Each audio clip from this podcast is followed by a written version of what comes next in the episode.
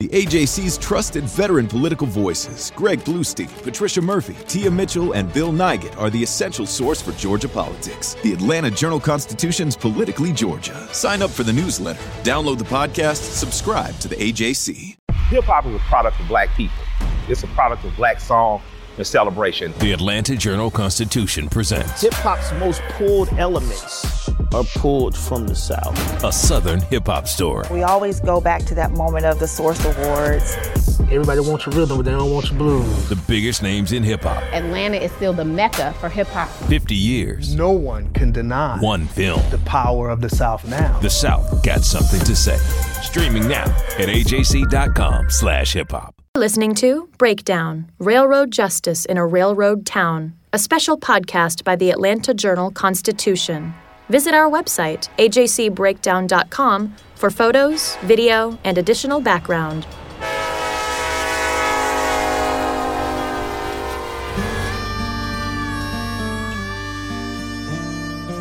Previously on Breakdown.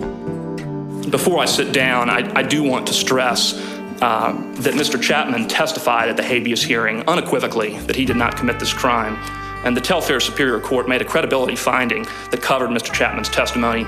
There was evidence before the Telfair Superior Court that a renowned polygrapher had examined Chapman twice and with a 99.9 degree of certainty had concluded he's telling the truth when he says he didn't set this fire.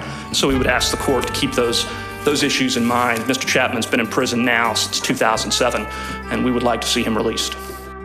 And I will never forget uh, the prayer that I made at about one o'clock in the morning on that Monday morning, uh, as I was anticipating the whether I would even sleep by you know the eight o'clock release or eight o'clock release time of the opinion.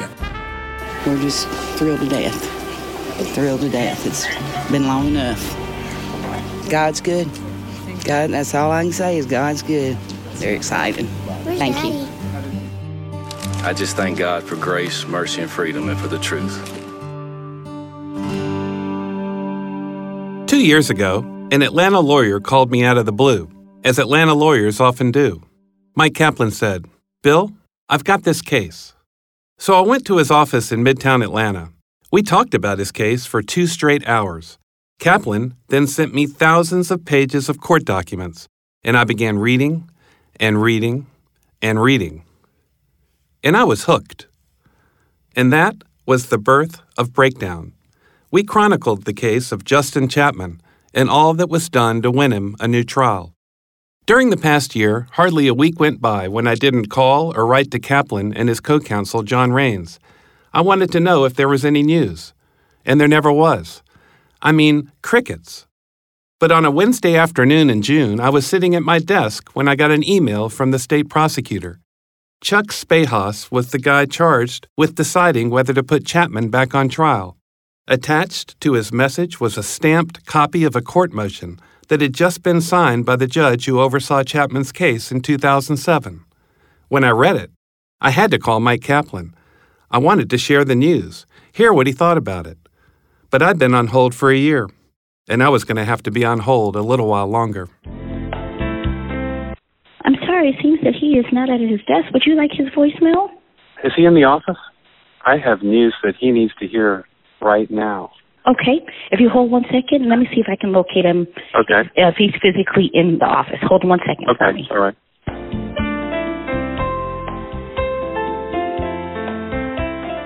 Thank you for holding. We'll be with you shortly. I waited for one minute and 10 seconds.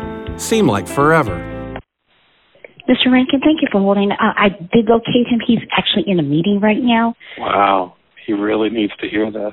Okay. Hold one second for me, please. okay. I was put on hold for another minute, and this time I was about to hang up. But then I realized if Kaplan's in a meeting, he may not have heard the news by now. And I'm a newspaper guy. I love to break news. Finally, I'm going to transfer you one second. Thank you very much. Mike Kaplan. Mike, this is Bill Rankin. it turned out I was right. Kaplan hadn't heard.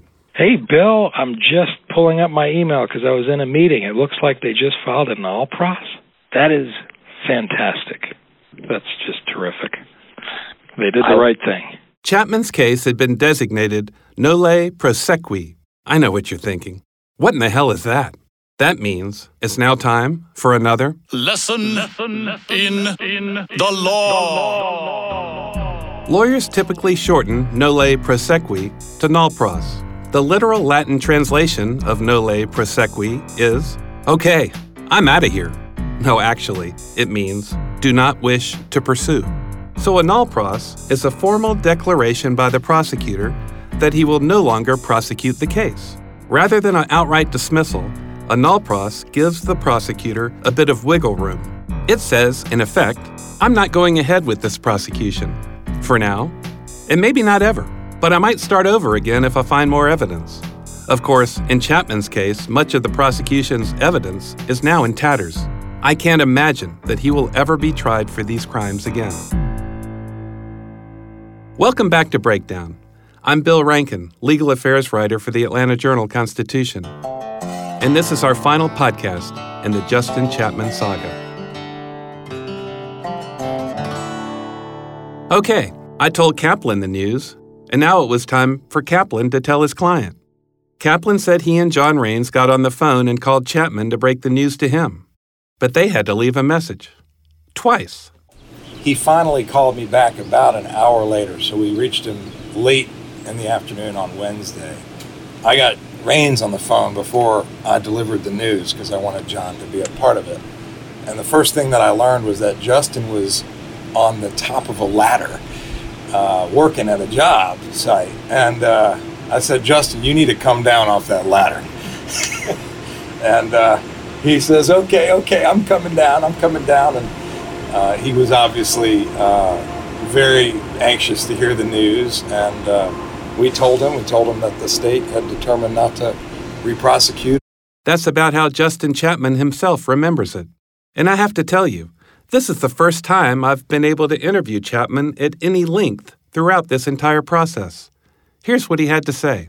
Uh, I was uh, ecstatic, um, overwhelmed. Uh, I started crying. Um, it's it's surreal. It's very surreal. It's it's finally like I woke up from a 10 year nightmare and it's finally over with. After the state Supreme Court granted Chapman a new trial, he was released from state prison. But he wasn't free. He was returned to the Haralson County Jail, still facing murder and arson charges. The judge there granted him bond, and Chapman walked out of jail. But he was always hyper aware that he could be headed right back if the prosecutors decided to try him again it's been uh, it's been it's been rough. Uh, last year's been tough, and uh, it's been rough always. You know, knowing that this is hanging over your head, and at any moment, the freedom that I had could all go away. We'll hear a lot more from Justin Chapman later. He had a lot to say, and the freedom to say it. It's been a year since we recorded the last episode, so bear with me as I nail down the key points of the case. We'll throw in brief bits of audio to help jog your memory. June 20, 2006. Shortly after midnight, a drunken neighbor shows up on Justin Chapman's porch, saying Chapman called the neighbor's aunt a red-headed crack whore. Yeah, I know. I've included the phrase red-headed crack whore in every episode. The drunk guy's name was William Paul Chives. He called his brother and said, Let's show these people what we do to people who mess with us Chives. Chapman responded by pulling out a pistol and beating Chives with it. I walked back into my yard and he kept on walking back into my yard. And I thought this dude's an idiot. So I began to beat him with the pistol.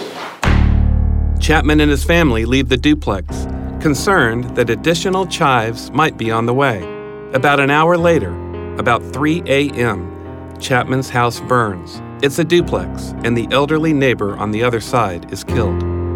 A fire that killed a 79 year old woman is being called suspicious tonight. Flames broke out early this morning at the home in Bremen. Neighbors in that community say Alice Jackson was well known for her laughter and kindness.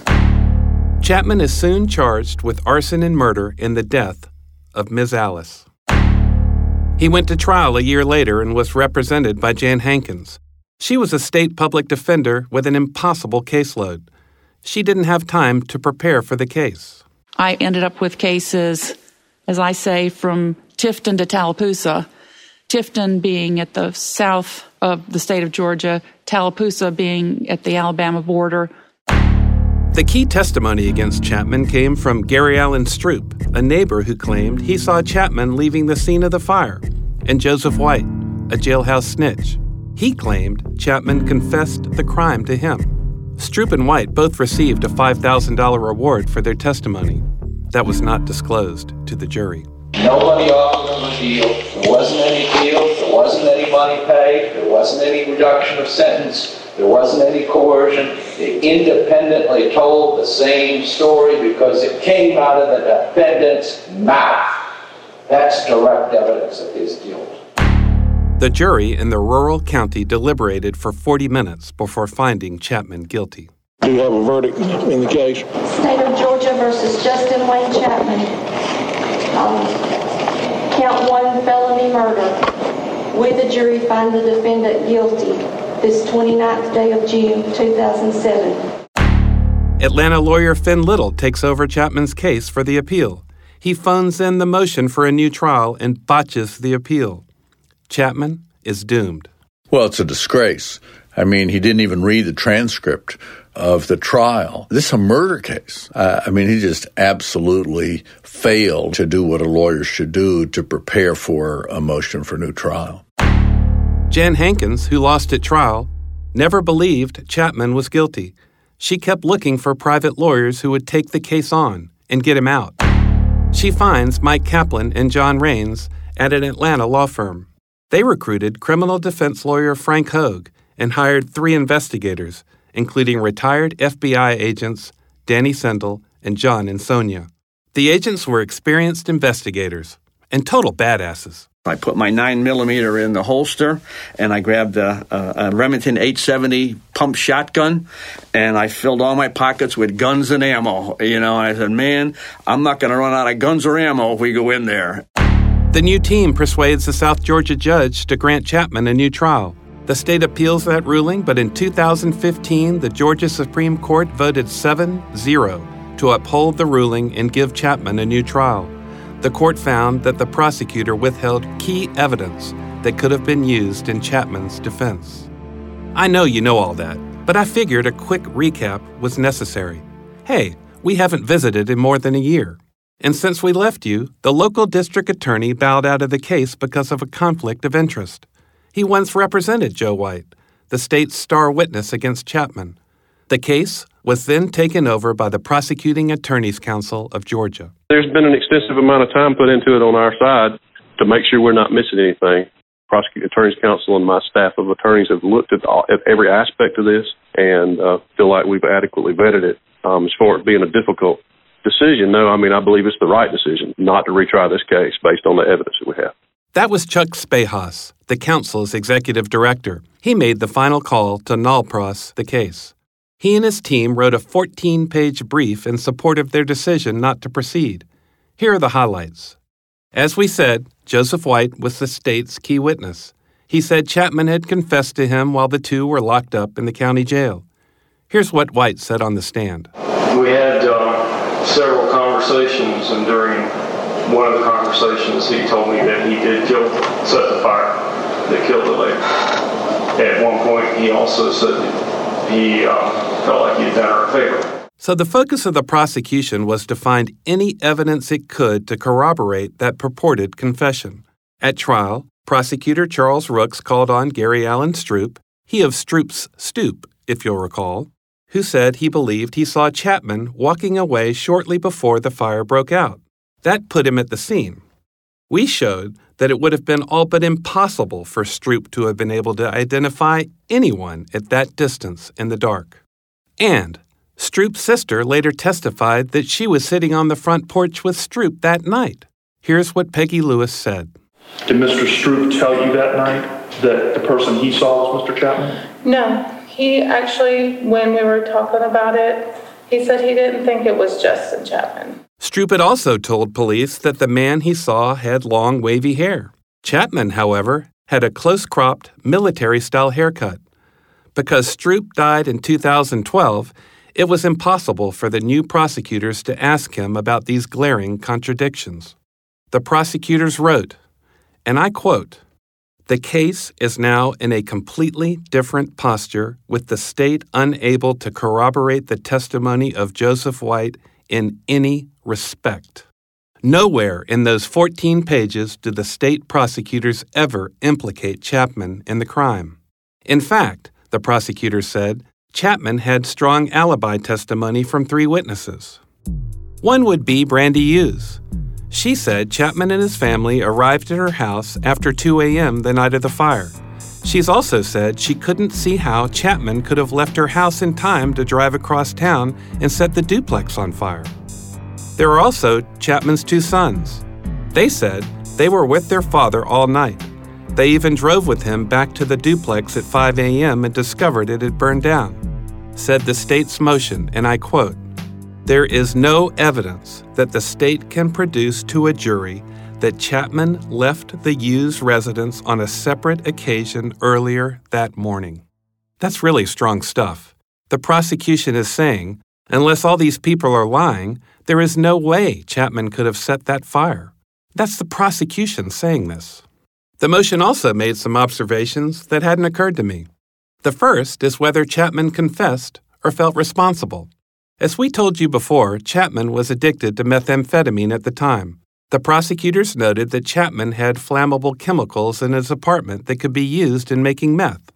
They surmised that Chapman may have felt responsible for the fire in the mistaken belief that his chemicals caused it. But the state's motion notes that the lye and paint thinner belonging to Chapman were not consumed in the fire. They also noted that the fire did not start inside the house where the chemicals were kept. Arson investigators determined that the fire was started by an accelerant that was splashed on the front door. Chapman may have expressed remorse to a fellow inmate about Alice Jackson's death, but his chemicals were not responsible for it, the state's motion said. In other words, there's no case against him. There's nothing. Here's Chuck Spahos again. Obviously, there's been a good bit of investigation that's been conducted since the trial. We know a lot more now about this primary witness, Gary Allen Stroop, which would be absolutely necessary for the retrial of this case, and, and between the, the statements and comments of his sister and the other evidence we now know about him, all of that would be admissible. The reward money and all of that would be admissible. And Stroop's deceased, and I'm not willing to try this case on his prior testimony, given the fact that we know so much more about him and his testimony that would be admissible. Based on what we've got in front of us, I don't think I can corroborate any of these um, jailhouse statements, whatever, for lack of better description. So we stand on our order as submitted, and, uh, and as far as we are concerned, this case is closed. Our journalists at the Atlanta Journal Constitution are working around the clock to keep you updated on all the developments surrounding the Trump indictment. Now, the AJC is putting all of our coverage in one place with our new Trump 19 newsletter. Every Wednesday, you'll have our latest coverage and analysis on this historic case in your inbox. So sign up for free today at ajc.com slash indictment newsletter. That's all one word. ajc.com slash indictment newsletter. I can't tell you definitively that Justin Chapman didn't set that fire, but I can tell you with certainty that the case against him was and is worthless that the system broke down over and over again in its prosecution and appeal, and that he shouldn't have spent eight years in prison. The motion submitted by Spahos said the state will continue to seek new evidence, which may result in a future prosecution. That doesn't mean they're going to be gathering evidence against Chapman again. It could be anybody. And I imagine they'll be a little bit more careful this time. So, if Chapman didn't do it, who did? At the trial nine years ago, defense attorney Jan Hankins pointed the finger at the family of William Paul Chives, the guy who called his brother and said they needed to show what happens to people who mess with us Chives. And remember what I told you in an earlier episode. Chives and a cousin had set fire to a house in neighboring Carroll County just a few weeks before Alice Jackson died. They had been seeking revenge in that case. Also, remember that Chives testified that he did not make a call from the jail that night after the brawl, but a local jailer has since testified that he did. I asked Justin Chapman about his prosecution and years in prison. What I got back was a mix of religion, bitterness, resignation, and anger. Well, at first I thought it was um, BS. I thought it was wrong. Um, I thought that it was they decided to come after an innocent man while letting a true murderer go free, and that's still the case today. That they've always looked at an innocent man and never truly went after the, the guilty party or even tried to find the guilty party. Um, so it makes me sick to know that there's still someone out there that's been walking the streets for 10 years who has never been charged and probably will never be charged, nor convicted, nor pay for what they've done. But for me to go through it, uh, it was a wake up call. It changed me in many ways, some good, some bad. I just hope and pray that no one else has to go through it and that maybe the justice system will get better. I doubt it because nobody will stand up and and and, and do anything against the the higher ups when they do wrong. There's no repercussions and consequences uh, for the people who do wrong, and I think that's wrong. I think when a DA does a person wrong and he knows it, he should have to go and serve the same amount, if not more time in prison that the person he put there did. So he mentioned a wake up call. What did he wake up to? Well, uh, you know, I uh, I won't say I found God because I believe God finds you, but uh, God definitely changed my life for the better you know, I began to live for Him and serve Him, and uh, that's all because of Him that I'm free. Uh, but I got to meet some great people. Uh, I got my GED. I got to uh, become a mentor in the faith and character based program. It was a wake up call for me that uh, it was time for me as a person to change and do the right thing. And uh, I thank God for the experience, even though it was rough and it was hard. I thank God for the experience because it taught me who I am and that if I can make it through that, I can make it through anything. Now that Chapman's out of prison, he says he wants to go back. Well, I would like to be able to go back into the uh, prisons and share my testimony uh, with the men and, you know, give them hope because prison is a place that there's really no hope and I would just like to be able to go back in and inspire the, the men and give them hope. And uh, you know, God's given me hopes and dreams, and I'd like to uh, start a homeless shelter for abused and battered women with children. Um, you know, I'd like to uh, start a place for men who's incarcerated that have no place to to go to to be able to parole to. So uh, I have a lot of dreams and aspirations in helping people, and that's what I look forward to be able to do in the future. Now is to be able to help people and and give them a chance where I wasn't given a chance. He spent eight years in the state correctional system.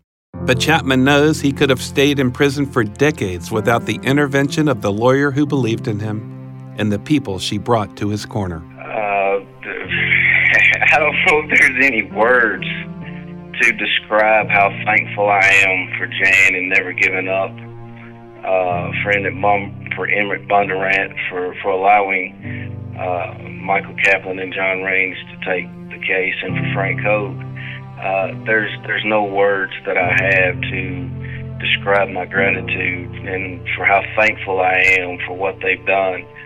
Um, I just pray that that maybe as a result of this that more innocent people can be helped and, and released from prison. Uh, who have been wrongfully convicted. But there's really, I, I wouldn't know how to describe how thankful I am for, for what they've done. As you know, Jan Hankins is the common thread that runs throughout our entire story.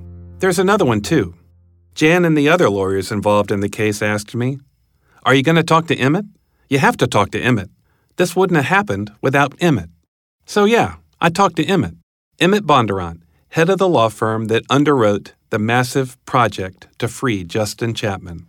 Bondurant started his firm, Bondurant, Mixon, and Elmore, almost 40 years ago. It's considered one of Atlanta's finest. Throughout his career, Bondurant has nurtured a belief in pro bono work, representing people at no cost when they can't afford representation. That idea permeates the culture of Bondurant Mixon, but free representation isn't cheap. Lawyers are an unusual position in which none of these people could remotely afford our legal advice under the normal terms under which we work in our ordinary practice. So, this is an opportunity to do something of enormous value that none of us are millionaires to contribute a million dollars to their defense. But that effectively is what the firm does in these cases.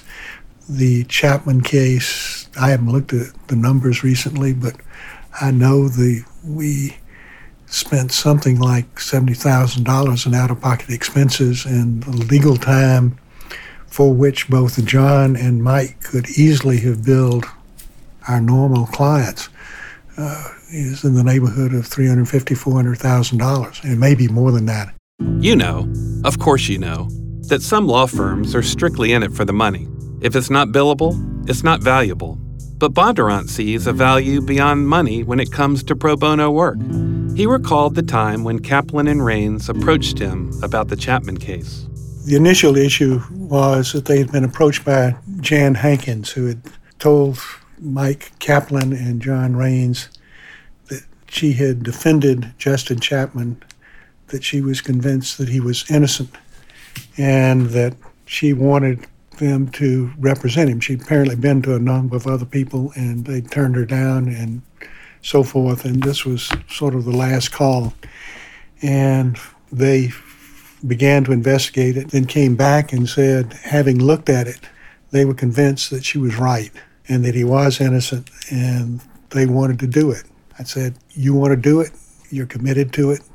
You have the full support of the firm and firm's resources and so forth. Bondurant says the client who receives representation for free gets the same service as the client who pays hundreds of dollars an hour. Pro bono cases can't be second class citizens just professionally.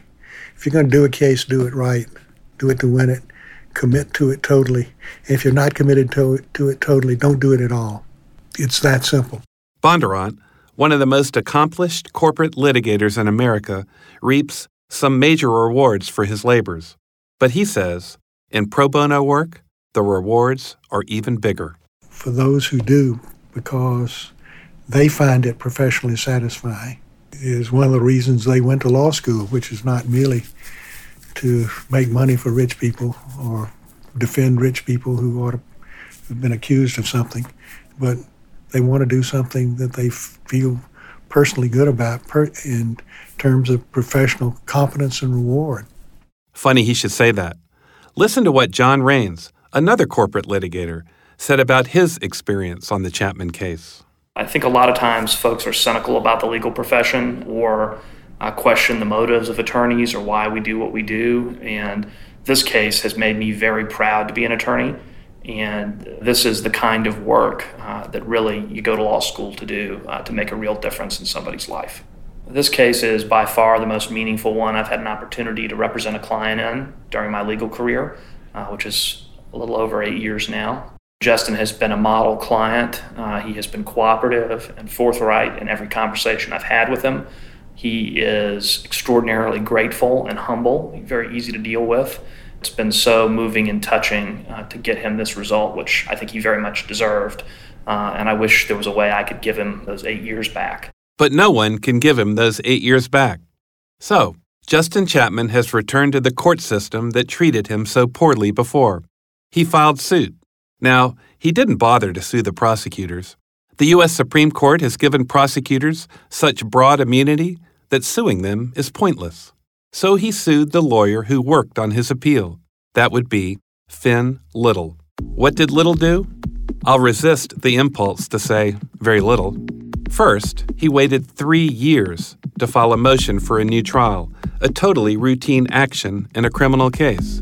In his motion, when it was finally filed, Little named the wrong court, made incorrect statements about Chapman's defense at trial, and even cited the wrong testimony. In fact, Little never read the police interviews with key witnesses and only skimmed the trial transcript. At the hearing on his motion for new trial, Little was caught flat footed when the judge began asking him questions. At one point, Chapman had to correct a statement that Little had made to the court. What's amazing is that, even at that time, the former district attorney had conceded that Chapman deserved a new trial, but the judge ruled against Chapman. And not surprisingly, Little's appeal of that ruling was summarily rejected by the state Supreme Court. In his lawsuit against Little, Chapman alleges that Little is responsible for keeping him in prison for four years too long. Representing Chapman in this litigation is Atlanta lawyer Darren Summerville. He has his own firm now, but guess where he started?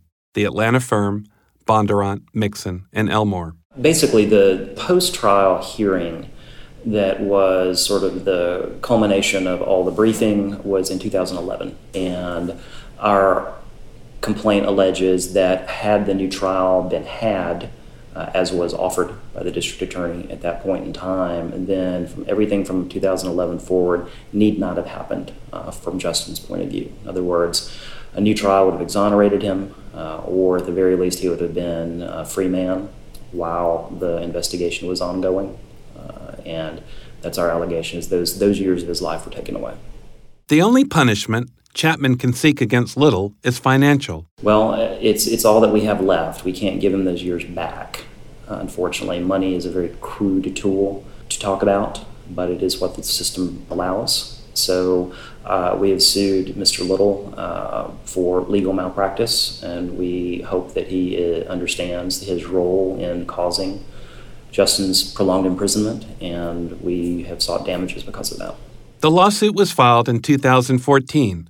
It's been held in abeyance by the court until the state decided whether to pursue a new trial of Chapman. And so uh, we now will announce to the court that the decision has been made and the case will essentially be reignited, and we'll go from there.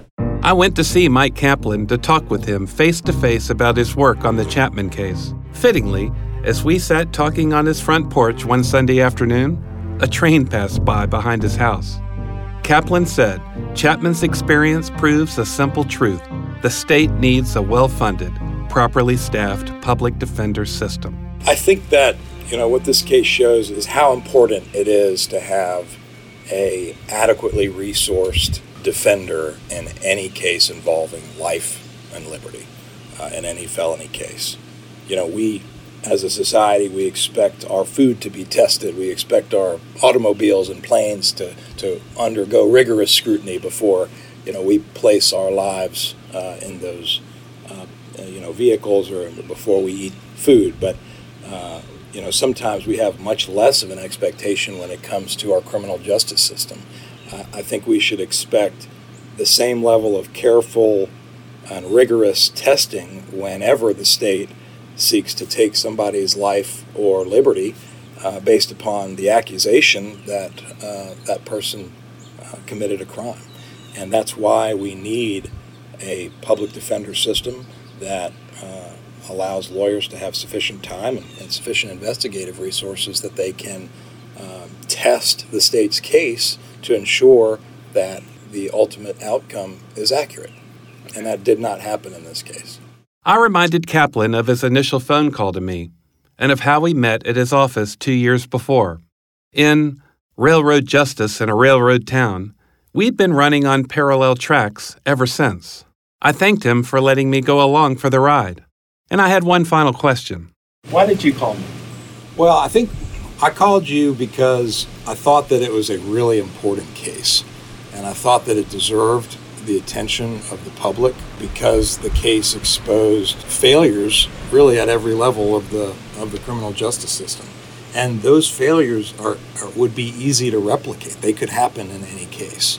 And that's what has haunted me about this case. A lot of things had to have happened for Justin to be free. Jan continued to persist and advocate for him years after her representation ended. She came to happened to come to a lawyer in a law firm that was willing to take the case. Had those two things not happened, had Jan not continued to advocate for him, Justin, I think, would still be sitting in prison, an innocent man. And I wonder who else is out there like this. After I got the nolpros order, I also called Jan Hankins. I told her the news while she was sitting in a DeKalb County courtroom waiting for the jury to come back on a case she had just tried. She told me, nearly 18 months ago, that Chapman's incarceration had often robbed her of her sleep. She knew that when she tucked her son into bed every night, she was having an experience that was taken from Chapman and his children. But she's resting easier now. No more nightmares about Chapman.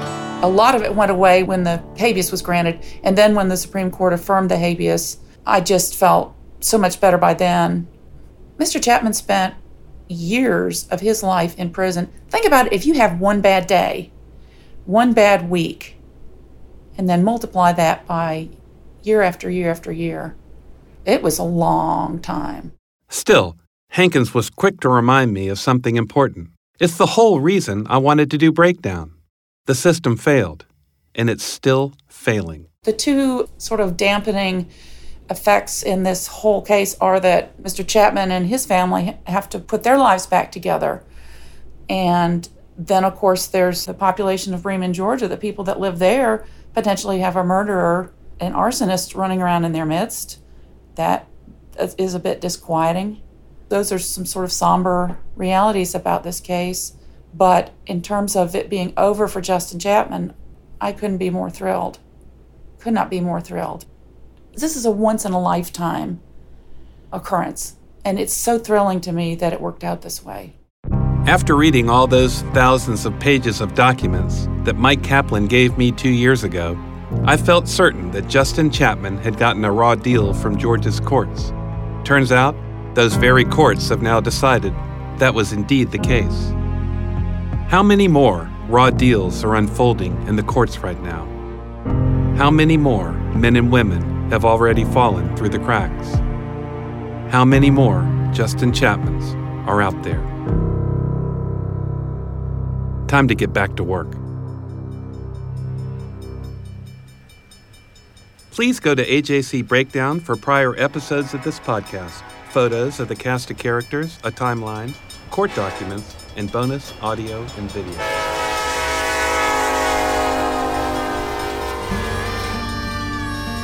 Breakdown is a production of the Atlanta Journal Constitution. The story is reported and told by Bill Rankin, produced by Richard Halicks.